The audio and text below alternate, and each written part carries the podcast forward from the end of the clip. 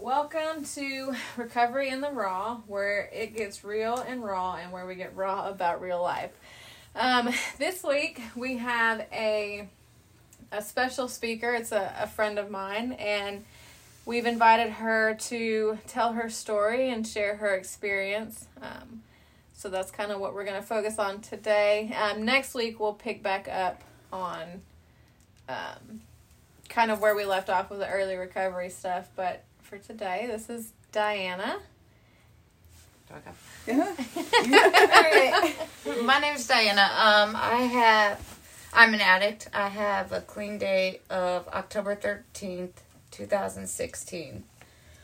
Um, so I was born April 19th, 1982 in Ohio, um, where I grew up for my younger years. I had my mother, my father, my brother, older brother, younger sister.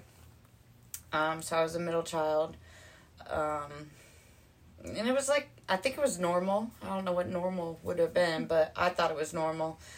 Um, except for uh, as long as I can remember.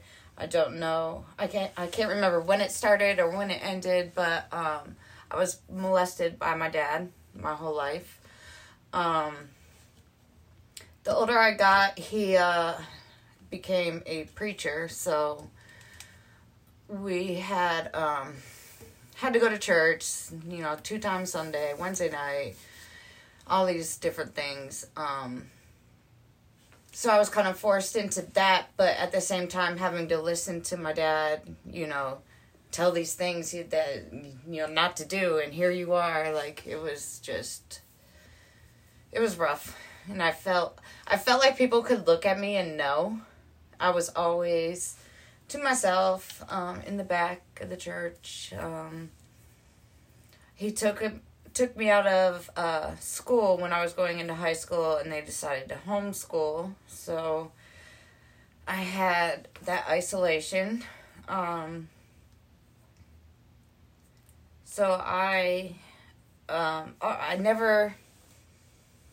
I never had friends. I never knew who, you know, I really was. I always felt like the outcast people know and people are judging me and yada yada.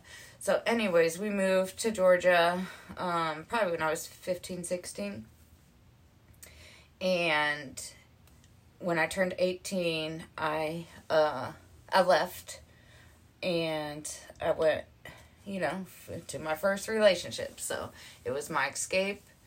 Um, so I left it and police had to get involved so I could get some of my things. Um, but I did okay. I did okay for a while with them. His his family is still to this day my family. They accepted me and have been with me no matter what through everything. Um, so I ended up having a son with him who was born July 5th, 2001. So, what, 21? Um, when he was about two, I decided to go off on my own, and we got our own little townhouse um, where life was great. I had a best friend that was my neighbor that had a daughter, and they would just play, and that's when I started with smoking weed. Um, so that was like, and you know, I I had my job for 13 years. I started at 16 as a vet tech, so I had that. Um, so I I don't know how, but like I lived comfortably. Um, I would work like seven to one and just come home and chill out and smoke all the rest of the day. Stay up till three in the morning, go to work again. Just life, you know. Um, so I went from relationship to relationship, um, looking for something, you know. Um, so I went out with one guy who introduced me to cocaine and that was amazing. I was a different person. I could talk. I you know, I was just out there. I was probably uh, I was probably crazy. I know it was. Um, but that opened me up to that feeling like I belonged. Um, you know, so through the years, it was a relationship to relationship. Um, I held down my townhouse for about five years.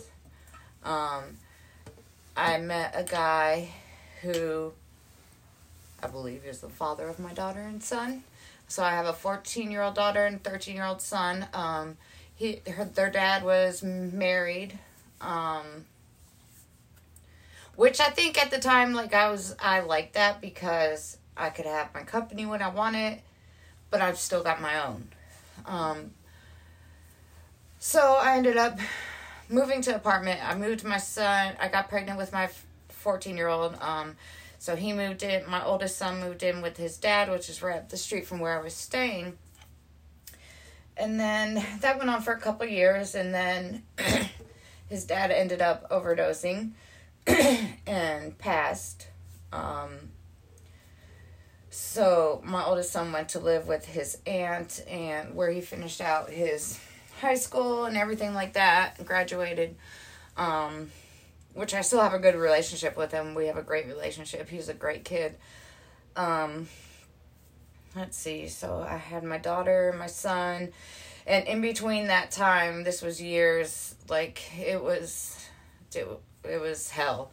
I went from drug to drug, whatever it was, it was there. I was taking it. I spent, I got um, cashed in on a 401k twice.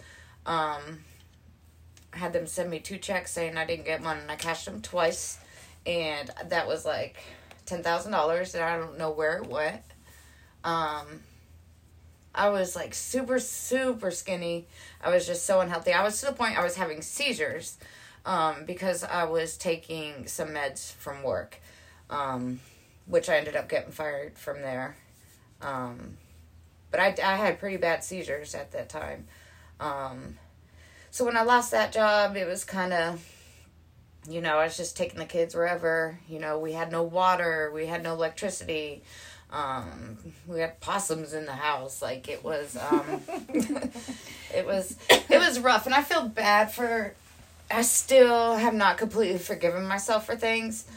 Um, so along the way, I ended up in a trailer park, which ironically is right behind the rehab that I went to. Um, so I had a associate that at the time I thought was a friend, um, who just adored my daughter. It was weird. Um, like she really thought God uh, had me have her for her. Um, but she would keep her most of the time, so I just had Jaden to worry about. And that poor kid, I left him, I don't even know where. I dropped him off one day um, I met some guys that got me started on Backpage, and we traveled. We went to Louisiana, we went to Tennessee, Alabama, um, making great money. But I had dropped Jaden off at the lady in the trailer park that I had babysit him sometimes, and never picked him up. Um, months went by. There was a time, I would say probably two weeks after I left him there, I um had somebody take me by so I could give her money. Ugh, and I will never forget his face. But it wasn't enough. It wasn't enough. So I continued on. And uh, I got arrested for something. I think um, domestic violence. There's a lot of domestic violence, of course. Um, I let me think where was I at? Um I ended up going to, you know, hotel to hotel. Um I finally got arrested for the last time and that was no, it wasn't the last time. It was the second last time, but it was my eye opener. I didn't even know where my son was. I nobody knew. They got evicted they were living in the woods with a pillowcase for a couple days. Um, but finally, DFACS found them somehow. Um, so I lost my kids probably, I think, for the third time. Three times? Two times. Two or three, I don't know. Um, but I got arrested and I got my first felony, which I pleaded first offenders. Um, and I just had nowhere to go. Like I had nobody. Um, so it was like I was done. I was living in my car. My car, I haven't been paying on that. Found the title that, you know, um,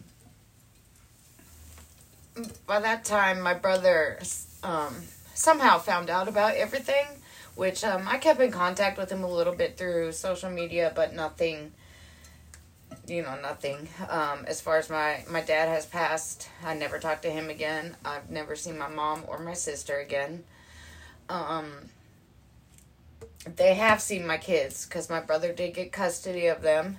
Um, and that's when i went into mothers making a change because um, I had nothing. Like I had, I had nothing. I left jail for the last time and I violated on something. I think I was fighting the police. I violated it, and that was the last time I went to jail. And within a week, my brother got custody from that lady. Um, because she was abusing my son. She ended up getting both of them, but she was abusing my son. She lied to the court saying she was a relative that she married my father and da da da. So my brother got a lawyer, of course, and fought that and got the kids, and they went to New Jersey. And I went to Mother's Making a Change with nothing, absolutely nothing. Um, just the thought that it was going to be like girl interrupted it's going to you know we're all going to be in our pajamas we're going to line up for meds and you know um, uh, which and then I saw I saw somebody come out all in white and I was like, oh my god, it's true, it's true. but um, that at the time I didn't know, but was the best thing that ever happened to me. I um, I found out uh, probably two weeks in. Um, my brother, the last conversation I had was that um, I'm never going to see them again because they're telling therapists things and all this stuff. So I went through treatment without um, contact with my kids. Um, and I contemplated when I found that out, you know, so what's the point? Why am I here? But I don't know, something something made me stay. And the longer I stayed and got reconnected with my higher power, I um I got to the point where I was accepting it. I was like, okay, I'm gonna finish this. I may not get my kids, but they'll always know me, and I can be there maybe, you know, here and there. Um, but my clinician at the time had me file a petition. Um, so I did that, and I got custody of my daughter back first when I was finished with treatment. I completed the six months inpatient and I was doing the six months after um, I got residential. So I petitioned, got my daughter back um, because they wanted to do one at a time. Um, and then I would say two years later, within two years, I got my son back. Um, so I finished the program. I have stayed connected with the program. Like, I had no idea what recovery was. I didn't even I didn't know, but I walked into the Freedom Club for the first meeting. I was like, "Oh my god, I feel like I'm in the dope house." Like that's what it looked like. and everybody was just crazy and I was just sitting back in the corner like it was but um now that's my family. Like like yeah. like I love that. And I want to bring everybody I know there, yeah. you know. um but yeah, treatment it was my first time in treatment ever. I because I like I said I didn't know what it was, but um I completed it and I I'm not a hundred percent. You know I did I didn't work on me like I could have. I should have uh, taken more advantage of it. Um, my clinician said she broke a few bricks off the wall. um, but yeah, so I got a job when I was in the last phase of residential um, at an animal hospital. Start back there. Um, and then ended up finishing the program. I got an apartment. Um, I met somebody in, in the rooms. Um, and we ended up I mean, I don't suggest people do this, but this is what I did. So we ended up getting an apartment together. Um, and honestly, things that have happened, like, I don't know if he wasn't there, if I wouldn't have, you know, done drank or something. I don't, I don't know. Maybe I wouldn't have. Maybe I will. That like I say now. I don't. If somebody puts it in front of me, I can't say I'm not going to do it because, like you, I think it was somebody said I'm an addict. So I think it was you. I like to do drugs. That's my problem. Yeah. Right. yeah. Yeah. Um, but so I'm coming up on six years and I have a life I could have never imagined. I would never imagine I'd be here. I, have, I wasn't even didn't even want kids, and here I am. I had another one. I got four. Um, but people say, you know, I want my life back, and I heard somebody say, I, I don't want that life. I want a life. That's that's not that. Yeah. Um, and I've built that like the connection with meetings and and meeting people and staying involved with my um after or my uh rehab with alumni uh like that's my family now. Like it really is. And i still i still have trouble with isolation and and all that. Um my my three year old was diagnosed with level two nonverbal autism which at first i was like what did i do wrong you know, this is the one child I didn't do anything, you know, when I was pregnant. Um, but now it's I it's a blessing. Like that kid has taught me so much, like so much. Like I, I that kid that kid is my reason now. Um so I don't know. Yeah. That's it. That's good shit, Diane. Thank you, man, for Yeah. being vulnerable and Yeah. coming and sharing your story. You know, because I know it's never easy. It's powerful, dude. So much about that is like uh I feel like we don't talk about, you know.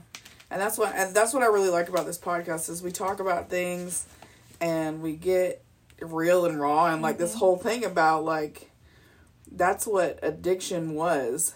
But like the shift in perspective, just like you and I don't really know each other that well. We've been connected in different ways throughout the last couple years, but I never really knew the the inner workings of your story, and like your that was so that was really powerful, man. Like how vulnerable you were with that, and seeing the perspective shift just in that few minutes of you talking about where you went from to where you're at now.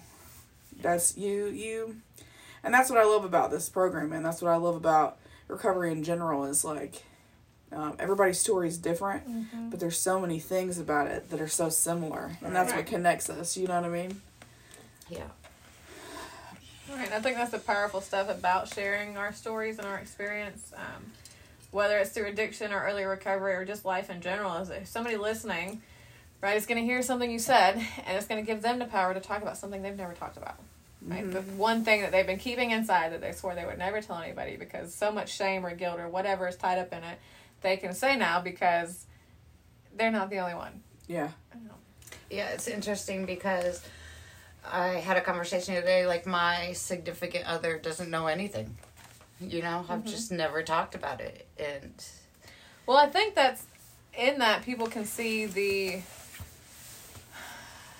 trauma reactions and the coping mechanisms that we have to develop. Like if you listen to your story, right, it's not going to be easy for you to let people in, Mm-hmm. right? Like Absolutely. just like with me, dude, I still we've been together 7 years and we've had to work really hard at things because of my trauma reactions and my coping mechanisms. Like it's not and I think that's something that people don't think about um, whether it's recovery from substance use or drinking or dealing and managing with mental health or recovering and living a life after trauma like there is residue right like Oh, yeah. that we mm-hmm. deal with it's mm-hmm. not like we just well, that chapter's done and like we fucking move on and everything's fantastic Right. and we frolic in life like there's a lot of baggage that we have to work through you know and that's why i think people people in general dude anybody that is growing and bettering their life and working through something is a fucking superhero because Oh, the yeah. stuff that comes along with that is things that some people will never understand Oh yeah. yeah, Like the especially the trauma thing. Like when I first got into recovery, like I heard all these people talking about different things. So, like you'll have all this stuff and it'll be great. You know, like people were talking about getting a job and a house and their car and like having a relationship and their kids and like all this stuff. Like that all is great and stuff. But like the things I feel like I didn't hear about were mm-hmm. like having to deal with the trauma of the reasons why we were using. Right. And like that is such a heavy thing, but at the same time, what a fulfilling experience to like walk through that in a a mindset of sobriety where you can mm-hmm. actually deal with it in different ways. Mm-hmm. Right. Like it's it's hard. I mean, I'm not gonna lie to you and say to this, you know, this beautiful thing where you're, you know, life's life's amazing every day while you're dealing with your triggers of trauma. Mm-hmm. You know, like but I I don't know. It's I it's a whole lot different to be able like my husband and I were talking today about uh like differences with like triggers and recognizing triggers and things like that. Like it we were watching a TV show and something came on that was a trigger for me from previous uh like sexual assaults and stuff. And so I just skipped on through it, but like had that have been 5 years ago, that would have sent me into like a mental spiral for weeks. Right. Like just you may not have even known why. Right. And like I mean that I mean just like completely hysterical whereas I was like this is getting a little questionable. Let me just move through this and it can be a conversation and not a confrontation and not me going out and ruining my life and doing all this stuff. I mean I don't know, there's so many different things that especially with trauma that I'm learning to deal with at least that I hadn't even really until I'd say probably the last year hadn't even looked at in the Right. mirror. I like the way you said that a conversation and not confrontation because we're going to Yeah. have those initial reactions. Mhm. We just have to take the time to practice that pause and be like, or even if we do react, Right. because I did it the other day, dude. I was being an asshole and like I don't even know. It was a react an emotional reaction to something that we were talking about, and I like I was like, "Fuck it, dude. I'm done. Like, don't talk to me." I walked out in the garage, slammed the door, and I took a minute, and I had to come back and say I was sorry because Yeah. you know it wasn't anything about him. It was a reaction I was having within myself. Um, and I don't always get it right, but I do know when those things come up that like I can come back and say I'm sorry and this is where I was at because it's gonna happen. I think to anybody, Yeah. like whether you're in recovery or not, it's just human nature. Yeah. You were talking about uh some some of the stuff like walking through the autism stuff, which is a really hard thing. I have a nephew um who's severe nonverbal as well. And um it actually made me go get tested because I was like, "Oh, well, this is kind of weird because I feel like I'm the only one that understands him." And my therapist was like, "Have you ever thought about getting tested?" And I was like, "No, I don't have autism." And she was like, "But you probably do though." And so now it's like that has been a you were talking about in different ways with him. It's taught you so much, and I feel like finding out these things. I want to speak for myself. Finding out things about myself has pushed me so much further in my ability to like grow and heal and change that about things that I would have never done before. Yeah. You know. Yeah. Yeah, it's it's definitely a learning experience. Um, and I, I tend to let it being a mother pull me away from my connections, so I have to really focus on that to stay connected. But um, I don't know. It's just so weird because if you would have asked me, I would never seen myself where I'm at. You know, working on Backpage. Like I shouldn't even be alive. There's situations like I somehow ended up at a bush by a road and then woke up in somebody's house for who knows how long. I don't know what I took. Like it was just I shouldn't be here. I shouldn't be here, but God had something bigger for me, and I believe it was, you know, for Kyrie and and my other kids. Um, but I do have to, you know, do talk to my other kids, you know, because they've been through a lot. It wasn't me uh, just getting into recovery. My kids came too, so I have to focus on that. But um, yeah, I don't know how I got there, but there we are. And I think that's the important piece about with the kids is having those conversations. And you know, a lot of people may not agree with the way I do things with Elena. and That's okay because it's not their fucking business. That's it. But That's I it. am very open and honest with her about things too. Yeah. To a degree, like she knows, like she's not allowed to hear. When I go and tell my story, she's not allowed there yet because there are things that she just doesn't need to know about it right, Right. now. Um, but she knows about a lot because the biggest thing for me, because I went through my own stuff, right? Like unintentionally, I felt like my dad abandoned me when they got divorced and he left. And, you know, I went through my own stuff with my mom. Um, and there was this, my sense of worthlessness, right? And need for value and validation, all that came from those things that I experienced with in early childhood, you know? So I 100% believed that Elena needed to know, like, it's not your fault. It had nothing to do with you. I am sick. This is the way it works. This is what happened. You know, I did not want her to carry that. Um, and I also want her to know the reality of what she's risking if Yeah. she decides to, Yes. you know, take that route. You know, I think it's important, and I think those are conversations that people don't have enough um, with their kids. Like, you know, why? I don't know. I'm I'm just open about it, and I feel like they deserve to know. Um, and unfortunately, and I have this weird like guilt, right? Because John will never see me high. Right. John will never experience that stuff. So then I feel bad because Elena has had to, um, but you know, I can't. I can't. Yeah, there's um the not too long ago my daughter was like, How come the picture albums are mostly Kyrie?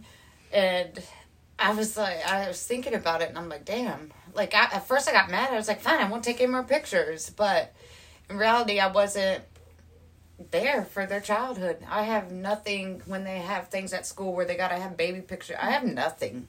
I think that right there is an example though of that emotional and trauma reaction we were just talking mm-hmm. about when you got angry at her Yeah. because that's a that's a ding right that's a ding to your your heart and your you know all of your stuff so that's an emotional reaction that comes up but i get it 100% because we were just looking at i'm a i'm a sentimental hoarder like i have like little things that like mean so much to me which is funny because when, when we lost my brother we were going through his safe and um it's not money it's not it's like letters I wrote him and Aw. stuff my daughter made him and stuff from his wedding and like his kids stuff and like you know the things that really mean something. So I was like, all right, I don't feel like such a psycho, um, but I have these two giant totes and John um, has a shadow box on my dresser and Elena's like, you know, why does he have one and I don't? I'm like, well, Elena, unfortunately, you know, you did have one. I lost it. You know, I lost this right here, this box of stuff that's left. That's what I have of yours, and I hate it. But that's it. But I know that like today, I get to be present. I get to make those living amends, and you know she doesn't have to experience that stuff again. Um, but I do have carry this like little bit of guilt that I have to work through periodically to Yeah, that's tough, man. Yeah. But I think like you, you kind of hit that nail right on the head with the the honesty piece of it when you were like, it doesn't really matter what other people fucking think. And I'm gonna be honest with you, I really do agree with that because everybody's different, and that includes kids too. And mm-hmm. what works for one doesn't work for the rest. And I think that if you know we've we've gone through, especially being in the program, like the real shit of looking ourselves in the mirror mm-hmm. and like really looking like at all the things that we've done it also makes it easier in ways to deal with our kids. Because you know i my daughter's she's two so i'm not to that place yet. Like she's not having these advanced conversations. But like you know i i have nieces and nephews. And like for me um I very distinctly remember when my best friend told me, You can't come see the kids anymore. Like, you can't, I don't want you to come here anymore. And it was like three and a half years. And like, I missed every birthday, I missed all their things. And like, I was a very involved aunt because she doesn't have anybody else. Her parents are dead. Um, his, her husband's family's not really involved. So I was like the only other family member that they had. And that's still heavy for me because Jace says often to me, like, well, not often anymore, but because I've explained it, but when I first started coming back around, he didn't even know my name. right. And, like, for me, it was like, how could you not know who I am? I've been here this whole time. But, like, I disappeared for what was half of his life at the time. So, of course, he didn't remember me, you know? I don't know. It's, um, and I owe him that honesty. I do mm-hmm. owe him that. You know, this is what happened and this is what I did to fix it. And I hope over time that we can rebuild a relationship. And I think the hardest thing for me was like giving it time Right. because I wanted it all right then. You Right, know, yeah. like, let's go play. Let's, you Right. know, and he's like, yeah, I don't really know you though. Like, Right. I think I we mean- have a habit of doing that in general. oh yeah. With everything. Because I remember when I first got a treatment and my family would still, you know, react the same way or something. And I'm like, what the fuck do you mean? Like, don't you see I'm better? I've been Right. clean for six months. Right. Like, what the fuck? Yeah. Compared to, you know, the 10 years that I've been using Right. and creating chaos, you know, so it does, like you said, it takes that time for, because it's not about words, it's about actions. And that takes it. time. There was uh, somebody had recently said, um, who's who's early in recovery had said, um, how can you not just look at your kids and not stay clean? And that made me think, I'm like, well, let's not forget where we came from. It's not that I didn't love my kids, I was sick, um, and it just wasn't enough. Well, you have to be ready, you have to get to that point where enough is enough. Um, but, like, I don't know. I do have a lot to work on, but for now, like, I find my peace. Um, and yeah, I just I just had to find my peace. That's what's important, man. Right. Yeah. What would you say? So, like, what were some of the biggest challenges? Um, we'll call them opportunities you had in early recovery. Um, I was scared to death to have my kids back. Um, cause I didn't I didn't know how to do things like sober and and like even like sex. Like I don't Right. know what that feels like. Right. You We know? were just talking Yeah. about that. Yeah. That's funny. Yep. I just don't um let's see. I guess it was just the fear of getting back out there, leaving my safety um circle, bubble, whatever. Um but I did it and I did it in the area where I got fucked up at. Um so I walked past the bar, I everything every day. Um but but it got easier. And one thing IMAC taught me is routine. So, you know, Yeah. get up, go to work, come home, go to a meeting. Like, so I did that, and I did that consistently. Um, and I just, you know, stuck to it. I had it set in my head. There's no going back. Like, there's no going back. I will never have my kids back. Um, so just having that in my mindset kept me going, just staying busy, you know, doing doing what I did. Um, uh, and eventually, you know, there was times where, you know, I kind of went less on a job, you know, because I didn't think I was worth it because I'm an addict. Like I feel like they know, and and if they do background check, you know, um, but so I sold myself short, but but it gets easier, and now I can make my demands, and I have my boundaries with work. Um, I make it, you know, it with home, but um, s- setting my boundaries and sticking to my boundaries, and just not, you know, sticking with the winners. Like not, I don't put myself in situations where uh, there may be drugs and I might get tempted. Like I just don't. If I go try to help somebody and you know whatever, I always take somebody with me. Um, but it's just uh, staying connected is is the key. Staying connected. What's something you wish you would have known when you got into early recovery that you know now? Hmm. Oh my gosh, I don't know if let's see. uh, that's a hard one. You're welcome. um, wish I would have known. Uh, Or like a piece of advice you could have given yourself, even. to i mean honestly to believe in myself like have faith in myself like i i'm a different person i'm not just that person but i won't forget that person that got me to where i'm at um really that's advice That's a good one though. yeah Because to if you if you forget where you came from, mm-hmm. it makes it easier to Go back. yeah put. put it's that just a distance life like no other today I think a big thing for me would be kind of like one of my reasons for doing this podcast is like I think I had this unrealistic expectation put in my head in early recovery, like the very beginning, that everything was just going to be magically fixed and I was Mhm. going to be grateful and fucking fantastic all the time and I was about to be the best parent ever and all of these things. Um, so when life showed up and I had days where I went back on some things, or I was ungrateful, or I was angry, or it wasn't easy. I was like, what is wrong with me? What am I doing wrong that my life isn't? Because you have those people in meetings, right, that you're just drawn to because their aura and their talk, and they're just like, everything's fucking fantastic, and like, but that's not.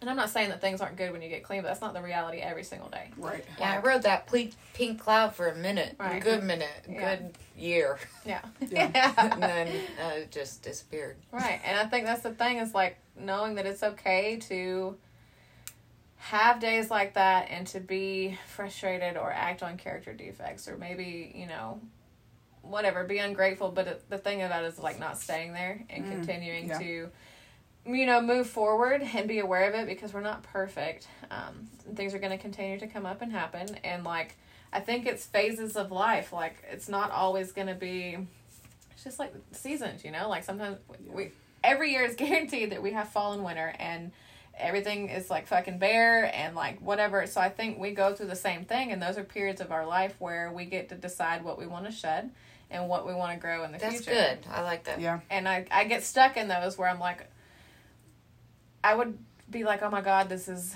you know I feel so terrible. This is never gonna end. This is just gonna be my life now. What is wrong with me? How do I get back on track? And I think the thing is like just letting it fucking happen That's it. like it's the season of life I'm in.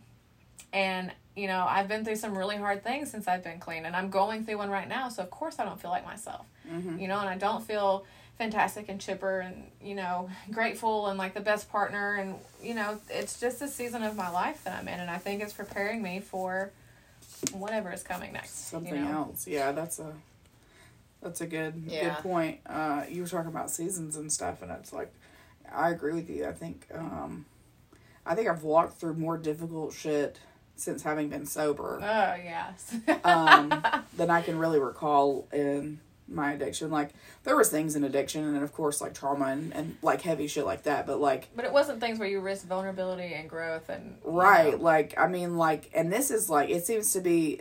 I feel like the universe for me. Um, there's specific things in my life. Like you talked a week or two ago about patterns and things, and I feel like for me, um, I some of my biggest growing I've done in sobriety is learning old patterns and how to work through those patterns in sobriety. Like for me, my one of my biggest things is just like giving up and moving on and pretending like the shit doesn't exist. And like having perseverance to deal with things like um like navigating co-parenting and um navigating like things that my finances and like shit from the past that I didn't expect to be an issue when I got into beautiful, wonderful recovery. Like, you know, this should all be a walk in the park because I'm clean now. Right. Like, you know, like this instant gratification that I'm searching for and wanting.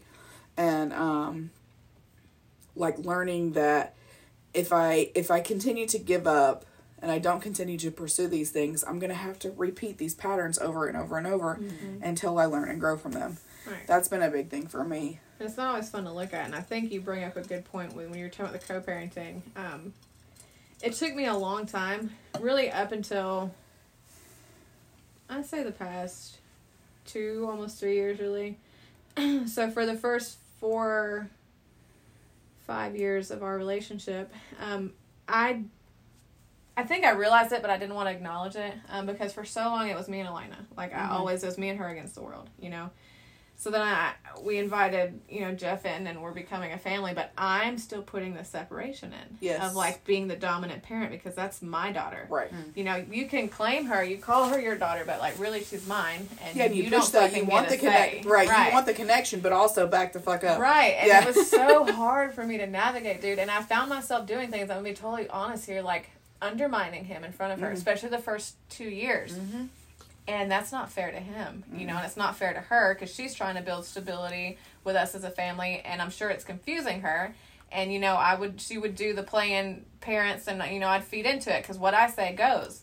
You know, I still struggle with that, but that's not fucking fair, and that's just my shit from before. You know, my my um, trauma reactions around the family thing. I told y'all before, like when he called it family in the beginning, it freaked me out. So I was like, uh, just call it a unit. Like we're not a family, and just letting him take that because he's been for the past seven years has been the man in her life, been the dad that she had, you know. And but I, I had to like eh, look at myself and acknowledge like I'm putting that separation, and that was a hard pill to swallow. Of like it's fucking it's me. I'm still doing it. Yeah. Um, and you know, I still have times sometimes where it's hard for me to let him parent, but I have to step back and do it because we don't we're not the same person. You know, we don't parent the same on a lot of things. Um, but I have this initial like this mama bear comes out where I just want to be like I still you know and i even did that when my brother was living here it was bad.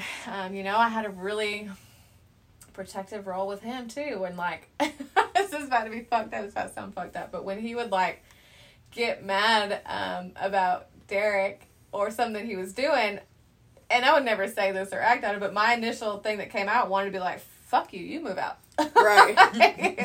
and that you know, but I knew that, so I was addressing it in therapy of like you know my unhealthy patterns that are Right. still showing up Mhm. every single day. Um, but I just I try not to act on them, and I'm aware of them, and I continuously work on it. It's not easy stuff to look at. Yeah, I think yeah the uh, the combining of families and I don't know if it's because my kids are older, but like I struggle a lot with my son, um, with Brian and him. Like I just don't feel the connection is there, and it's it's rough sometimes. Like um, it's really bad, and then.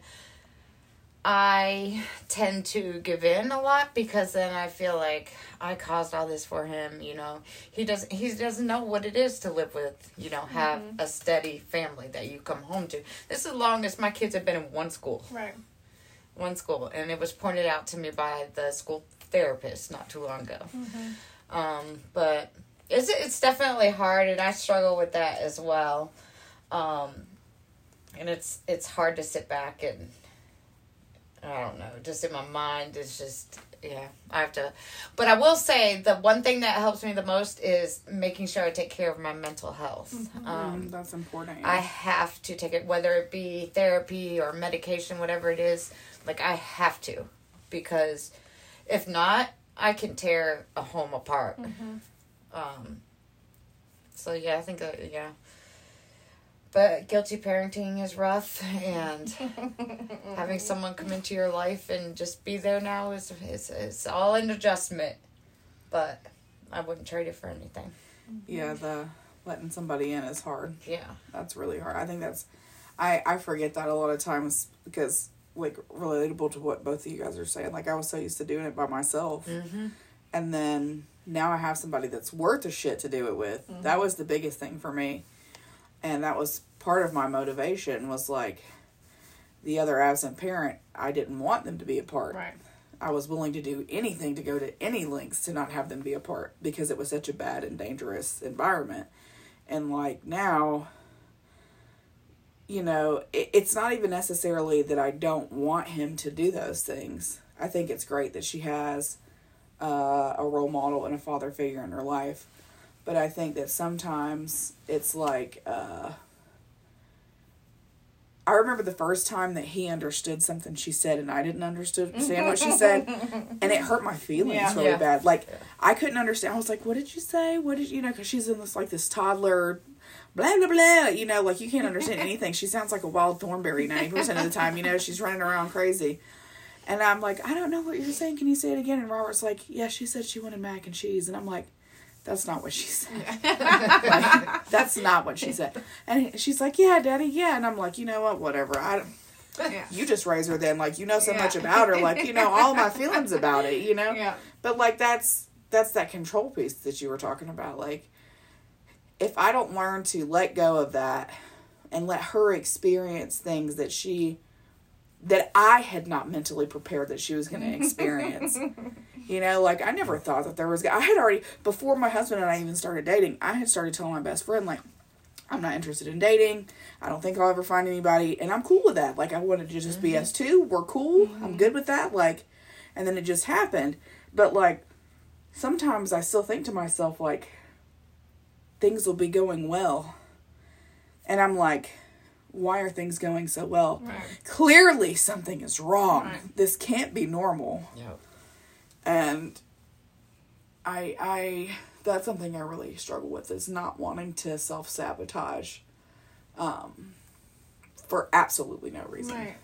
I think it's uncomfortable too, you know, for those of us who have either grew up in chaos or created, you know, our own chaos through our own stuff, like serenity, structure, peace, normalcy can feel dangerous or like something's wrong. Um, Right. You know, it just doesn't. It Because it's not something right. we're used to. Right. Yeah. Mhm. I don't know. Yep. I get that 100%. Well, Thank you for Yeah, coming on. For Thank real. you for having me. that And, was um, really good, man. I'm Yeah, sure you'll be on to it. talk about I more needed it. topics. So I'm looking forward to that. Um, we still don't have a cute little sign out. God, we forget this every I week. know until it's time to say goodbye, and then it's like fucking. I'm gonna set a awkward. reminder on my phone for tomorrow morning, Yeah, let's do and then ignore it. Dude, I have them go off every day, all day, and they go off so much that I don't even fucking First of look the at it year, I 'cause I'm set like, an ah. alarm to pray every night, and I have not one. Dude, it goes off every single time, but I'm like, Sometimes it hangs yeah, out I on got there. too much, got too much going on right now. all That's right, funny. we'll we'll see see y'all. Talk to y'all next week. Sounds good. Bye.